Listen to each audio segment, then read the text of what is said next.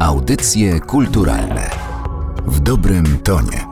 Przy mikrofonie Katarzyna Oklińska. Dzień dobry Państwu. Spotykamy się w dniu 115. rocznicy urodzin Samuela Becketa, aby porozmawiać o recepcji twórczości tego dramaturga ze znawcą prac tego pisarza, a także tłumaczem, reżyserem i krytykiem teatralnym Antonim Liberą. Dzień dobry. Dzień dobry Państwu. Czekając na Godota, końcówka Szczęśliwe Dni.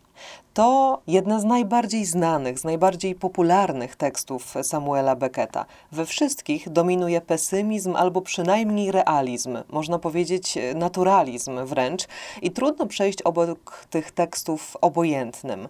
Czy właśnie z powodu poruszania problemów egzystencjalnych, pytania o sens życia, ten twórca fascynuje nas do dzisiaj? Fascynuje Pana? Niewątpliwie element pesymizmu u Becketa występuje, ale no, nie powiedział, powiedziałbym, że to są sztuki realistyczne czy naturalistyczne, to są sztuki paraboliczne przede wszystkim. Jednak Beckett z realizmem w tradycyjnym sensie no, nie ma wiele wspólnego. Ma pan rację, bardziej to teatr absurdu niż realistyczny. Niewłaściwie się wyraziłam. Jeśli używamy teraz z kolei tego terminu teatr absurdu, którego autorem jest Martin Eslin, taki bardzo wybitny krytyk brytyjski. On wymyślił to to też warto zawsze przy tej okazji, ja przypominam, że co to znaczy w tym wypadku absurd. Absurd to nie znaczy tutaj pure nonsense, no, czy absurdalne dialogi. Ta kategoria, ten termin używany tu jest w takim sensie filozoficznym jako przeciwieństwo sensu, a absurd jako negacja sensu. Czyli teatr absurdu, czyli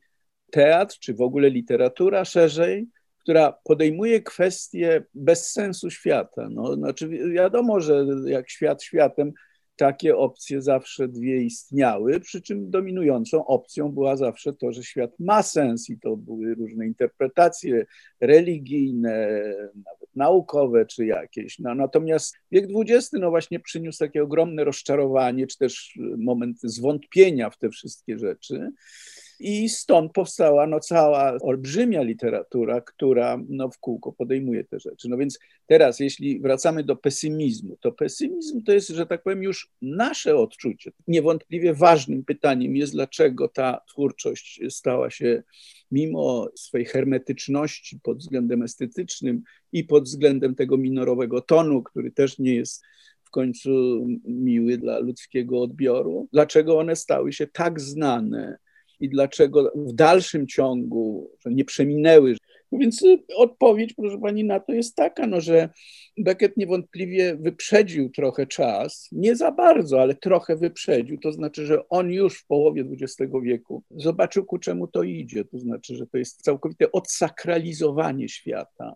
I w odróżnieniu od niczego, czy od Heideggera, czy od innych myślicieli XX wieku, on nie ogłasza tego z triumfem, tylko wręcz przeciwnie, on ogłasza to z ogromnym smutkiem, by nie powiedzieć z rozpaczą. To znaczy, że nie ma się wcale z czego cieszyć, że ta interpretacja, podkreślam, interpretacja w ogóle zaczęła być postrzegana jako interpretacja. Przecież jeszcze w XIX wieku nikt nie ośmieliłby się, powiedzmy, powiedzieć o systemach religijnych jako interpretacjach, tylko że to były prawdy objawione, prawda? To kompletnie inny status.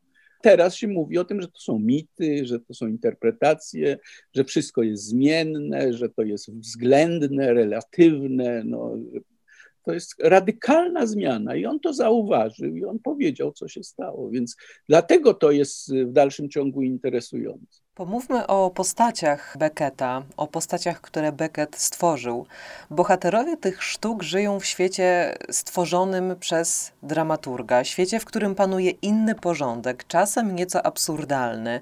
Są inne zasady, czasem trudne do pojęcia, ale bohaterowie są na wskroś ludzcy, każdy z nich wyrazisty, jakby byli alegorią, symbolem znaczeniem czegoś lub kogoś, wieloznaczną metaforą, przy czym Beckett nie nazywa niczego wprost. Weźmy na przykład tytuł Czekając na Godota. Możemy rozmawiać tydzień i nie dojdziemy chyba do jednoznacznej odpowiedzi, kim jest Godot, bo nigdy nie będziemy mieć pewności. I tak jest z wieloma innymi bohaterami. Jeśli chodzi o Godota, o postać Godota, tytułową postać Godota, nie mówię w tej chwili o sztuce, to analizując tekst bardzo szkolnie, no zwyczajnie, dochodzimy bardzo szybko do wniosku, że jest to postać, której nie ma. To znaczy, że jest to postać, którą ci bohaterowie sobie uroili. Oni czekają na kogoś, kogo właściwie nie ma. Jednocześnie nad tym polega mistrzowski chwyt Becketa, że jest oczywiste, że Godota wymyśliła tylko jedna postać, to znaczy Władimir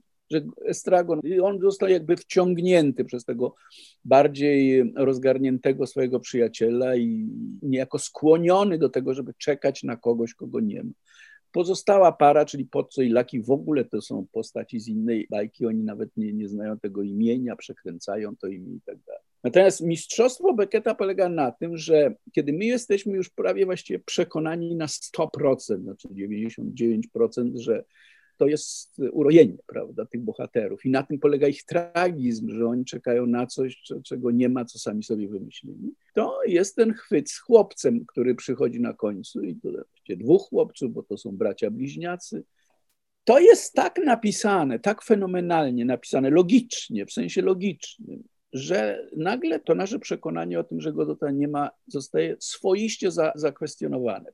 Ale pani powiedziała wcześniej, że te sytuacje, które Beckett odmalowuje, są z innego świata. Ja bym to inaczej trochę nazwał, to znaczy, to są pewne modele. One są częściowo realne, no bo jeżeli weźmiemy powiedzmy nawet tego Godota, no to dwóch ludzi pod drzewem i na kogoś czeka, no to to już nie może być nic prostszego. No to codziennie w życiu widzimy taką sytuację, czy na przystanku tramwajowym, czy gdziekolwiek, że ktoś na kogoś czeka. No, no to, to jest naturalna sytuacja, ona nie jest jeszcze zdeformowana. Podobnie jest w końcówce, taka sytuacja trochę apokaliptyczna, trochę eschatologiczna, że jest jakaś tajemnicza grupa czterech osób, która ocalała. To już jest bardziej, powiedziałbym, takie paraboliczne. Czy wreszcie wie pani, no pani wymieniła szczęśliwe dni. No to też jest w gruncie rzeczy niezwykle prosty model, no bo przecież to jest odwrócona idea klepsydry. Przesypuje się piasek przez szyjkę tego naczynia szklanego jest część klepsydry, to nazwijmy to dolna część klepsydry, a piaskiem, w cudzysłowie piaskiem, które przesypuje się przez tę szyjkę, to jest człowiek. To jest poetycki obraz. Człowiek jest istotą przemijającą. My tego nie jesteśmy na co dzień w stanie uchwycić, bo to jest powolny proces. Znaczy, że proces całego życia to jest proces umierania, a on jeszcze stawia dalej tę kropkę. No, znaczy, że właściwie on za życia jest już chowany, znaczy wraca do tego prochu, z którego powstał.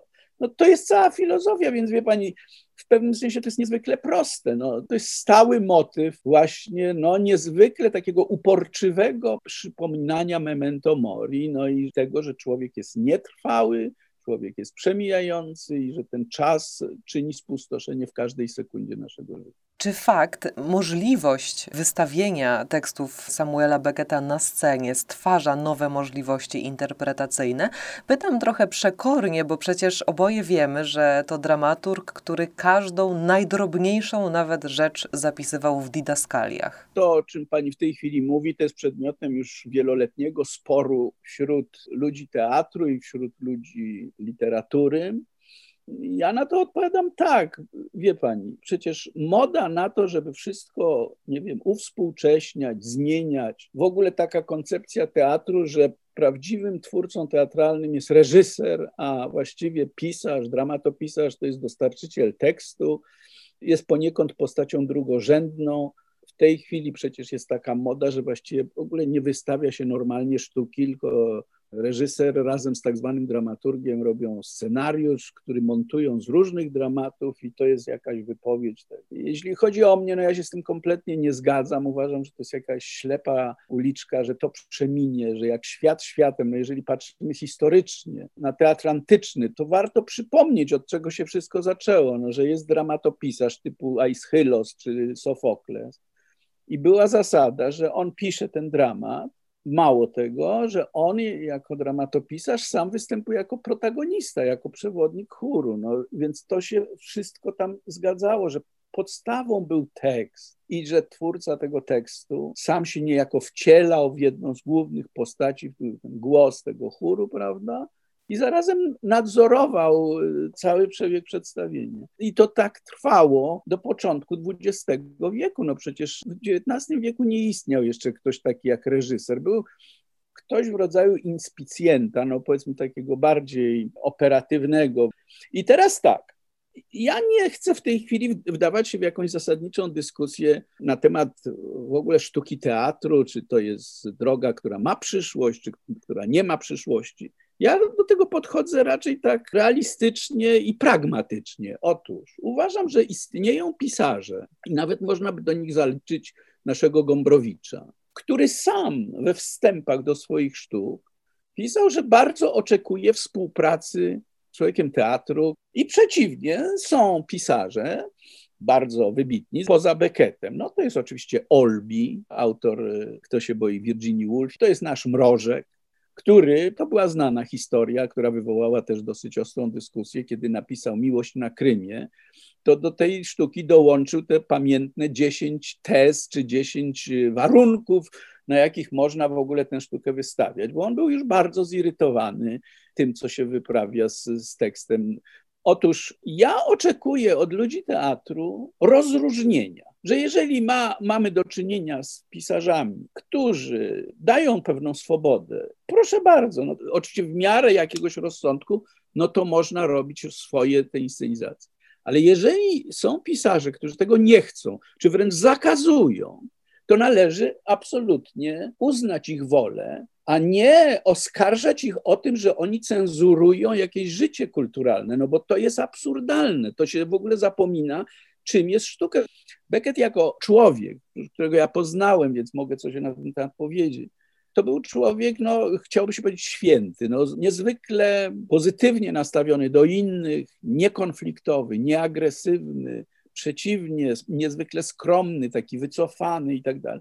I on zawsze, żeby nikogo nie urazić, no to wyrażał to w formie jakiejś tam, nie wiem, dezyderatu, prośby. Niestety trzeba dodać, że to jest świat przemocy gorszych nad lepszymi. Nie waham się tego tak radykalnie sformułować, dlatego że jednak za Beckettem, za Olbim, za Mrożkiem stoi olbrzymi dorobek literacki. Oni pokazali, co oni umieją.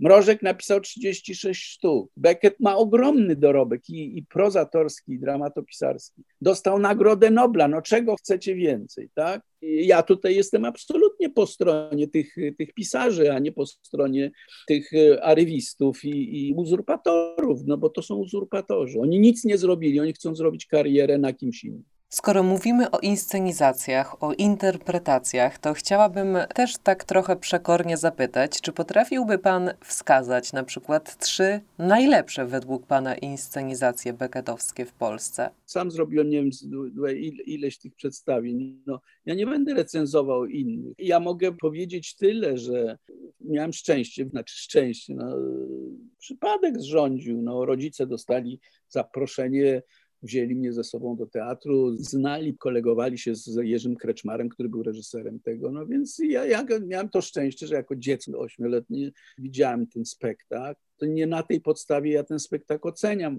przez to, że to był pierwszy spektakl w teatrze dla dorosłych, który ja widziałem w ogóle, no dlatego ja w ogóle pamiętam, prawda, no więc w tym sensie to było duże wrażenie, ale Potem no ja jednak dużo na ten temat czytałem i są no niestety bardzo krótkie takie nagrania dla kroniki filmowej. To to niewątpliwie było bardzo wybitne przedstawienie. To była pierwsza sztuka Becketa w Polsce. To była czwarta czy piąta inscenizacja Godota na świecie, także myśmy się, że tak powiem, tu znaleźli w awangardzie. Była wymiana listów między Kreczmarem i Beckettem. Beckett dostał cały komplet zdjęć, bardzo mu się podobało. Tam jeszcze taka anegdota jest, że tłumacz się pomylił. To jest bardzo drobny błąd. To nie wiem, czy to jest błąd. No, w didaskaliach w drugim akcie u Becketa jest. Na drzewie pojawiło się dwa, trzy liście, a tłumacz Rogoziński przetłumaczył, drzewo okryło się liśćmi. To scenograf, idąc za tym, co jest napisane, no po prostu zazieleniło się drzewo, no jest pełno liści. I Beckett no nieomylnie, człowiek dostał to, że drzewo bardzo mi się podoba, ale w drugim akcie za, za dużo liści. Cały ten smak polega na tym, że to, to, to, to rachityczne drzewko puściło tam dwa listki i on nawet miał na myśli, no, że dwa lub trzy, to wszystko miało znaczenia, że dla każdego z bohaterów po jednym liściu, a ten trzeci tajemniczy może dla Godota, no i tak dalej, że to są te, te trzy krzyże, to trzy liście, no to, to, to było pełne tego rodzaju bardzo subtelnych aluzji. No a w momencie, kiedy drzewo okryło się liśćmi, no to w ogóle nie było o czym mówić. No więc był taki zabawny, zabawny, że mimo, że Beckett nie widział przedstawienia, to wyłapał tę usterkę, która wynikała nie ze złej woli scenografa, no tylko z, z głuchego telefonu. No. Muszę przyznać, że jednym z moich ulubionych przedstawień, nie tylko Becketa, ale w ogóle wszystkich, które widziałam w teatrze, są Szczęśliwe Dni w pana reżyserii, ciągle grane w Teatrze Dramatycznym w Warszawie już ponad 20 25 lat. To sztuka, która do złudzenia przypomina rozmowę małżeństwa opalającego się na plaży. Jednak główna bohaterka, w tej roli doskonała Maja Komorowska, jest uwięziona w kopcu po pas. To ta klepsydra, o której pan wspominał, a w dalszej części sztuki aż po szyję i nie może się z tego kopca uwolnić. Dosłowne, ale ciągle subtelne nawiązanie do powolnego odchodzenia, do umierania, do tego, że ziemia w końcu nas pochłania pochłonie. Uświadomienie, że życie dąży do śmierci, choć przecież tyle jest w tej sztuce zabawnych momentów i to da się wychwycić. Szczęśliwe dni widziałam też w Nowym Teatrze w Poznaniu kilka lat temu. Tam sztuka zeszła już z afisza. Aktor e, wcielający się w postać Willego nie żyje, to Mariusz Puchalski. Jednak wspomnienie tego przedstawienia zostanie ze mną na zawsze, choć Przyznam szczerze, że dla mnie, jako amatorki, to przedstawienie, ta inscenizacja niewiele różniła się od pana wersji przedstawionej w teatrze dramatycznym, bo sztuki Becketa to nie jest miejsce na popis reżyserski. No, taka konkluzja ciśnie mi się na usta. Czy to jest rozmowa, czy parodia rozmowy małżeńskiej? No, to jest dyskusyjne.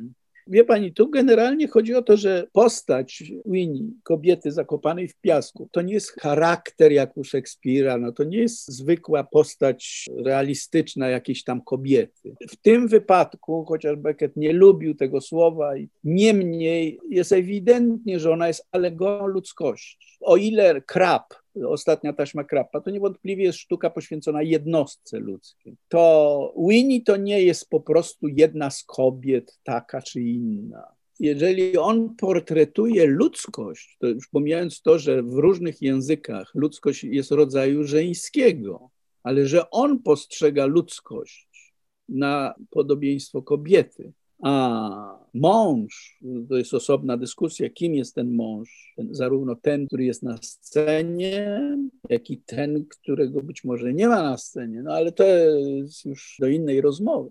To jest taki model, no, że to ludzkość przemija. To nie tylko, że my jako jednostki przesuwamy się w czasie i wszystko to idzie ku nicości, ale że cały gatunek idzie jakoś tam do nicości. To jest ta myśl, i że teraz jedyną obroną przed upływającym czasem to jest ludzka mowa, to jest ten wynalazek ludzkiej mowy. Człowiek wymyślił mowę, prawda? I że mowa go broni przed pustką.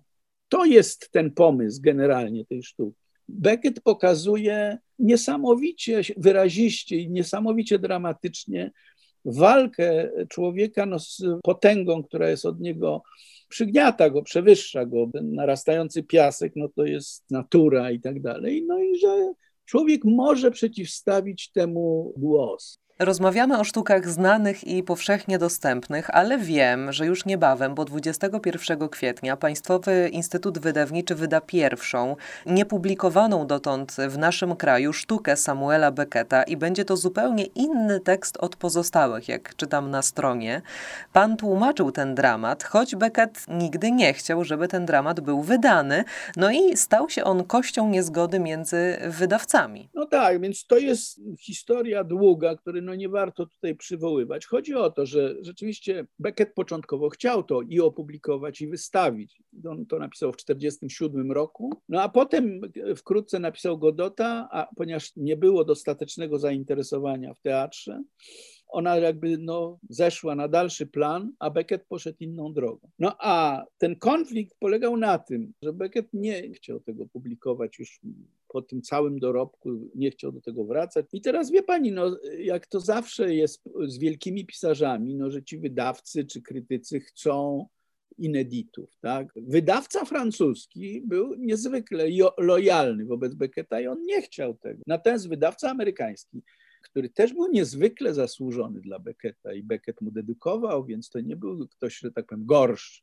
No, on się znalazł w trudnej sytuacji, bo on y, tam y, ktoś odkupił to wydawnictwo, którym on kierował przez 30 lat, on stracił pracę i tak dalej.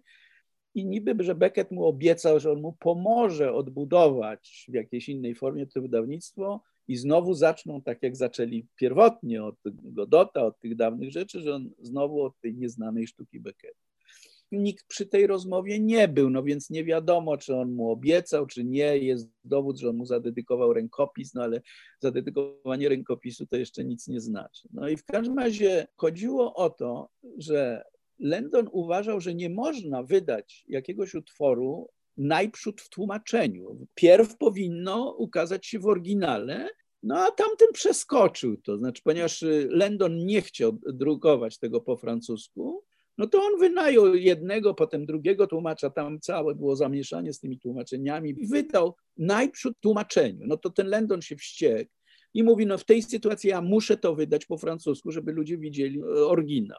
Potem przez blisko 20 lat to stało w miejscu, to znaczy nie było zgody na tłumaczenie. I w 2015 podjęli decyzję, że, że jednak już wolno tłumaczyć. I pierwsze tłumaczenie chyba było niemieckie, drugie hiszpańskie, polskie tłumaczenie jest czwarte czy piąte na świecie. To jest ciekawa rzecz, że wydawca francuski, Patkobiercy, bo on już nie żyje, ten Lendon, powiedzieli, że jeżeli my chcemy tu w Polsce wydać ten tekst, to proszę bardzo, ale z przedmową tego Lendona. I teraz paradoks polega na tym, że cały krótki zresztą wstęp Lendona, który może będziecie Państwo mogli sobie przeczytać, zniechęca. No, po prostu to jest absolutnie antymarketingowe. Mówi, Samuel Beckett nie chciał drukować tej sztuki. Ja jestem zmuszony drukować, bo to, bo to i tamto. No i tak dalej. Mam nadzieję, że Państwo będziecie czytali inne sztuki Becketta, a nie akurat to. No więc wie Pani, no jest właśnie humorystyczny. On trochę nawet tak z taką ironią to pisze.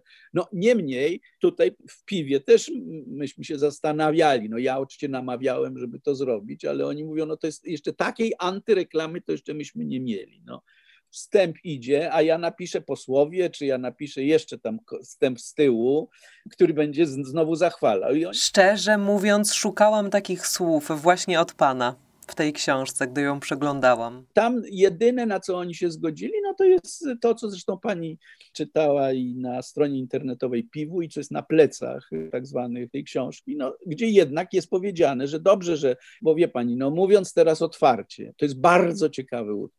Nie chcę w tej chwili tego porównywać, czy to jest na tym samym poziomie co Godot i końcówka, czy jednak to jest słabsze. To nie ma znaczenia. To jest niezwykle inspirujący utwór, który powiedziałbym, że jeśli chodzi o rozpoznanie tego, co się dzieje na świecie teraz, teraz, nie w 40 latach, czy tam w połowie XX wieku, no to to jest po prostu jakieś proroctwo. No.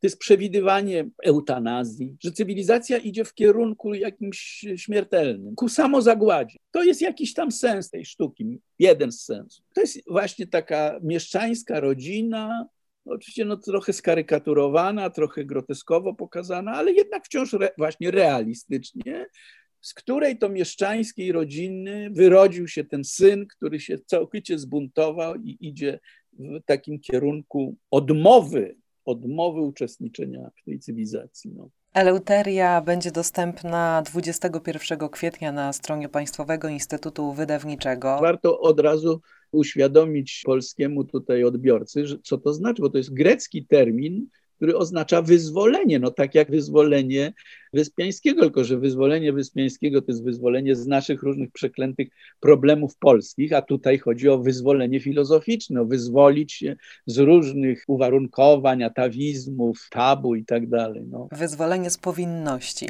Dodajmy też, że więcej o życiu i twórczości Samuela Becketa mogą Państwo poczytać w książce Jesteście na ziemi, na to rady nie ma, która jest zapisem rozmów Antoniego Libery i ojca Janusza Pydy o teatrze tego dramaturga. Musimy też tutaj dodać, że rozmawialiśmy o tekstach dramatycznych, ale przecież Samuel Beckett jest też autorem wierszy, esejów, słuchowisk i scenariuszy, a nawet powieści, choć o tej części twórczości dramaturga często zapominamy. A żeby się zapoznać z tymi utworami wybranymi, można to zrobić dzięki wydawnictwu również e, Państwowego Instytutu Wydawniczego w tłumaczeniu naszego dzisiejszego gościa.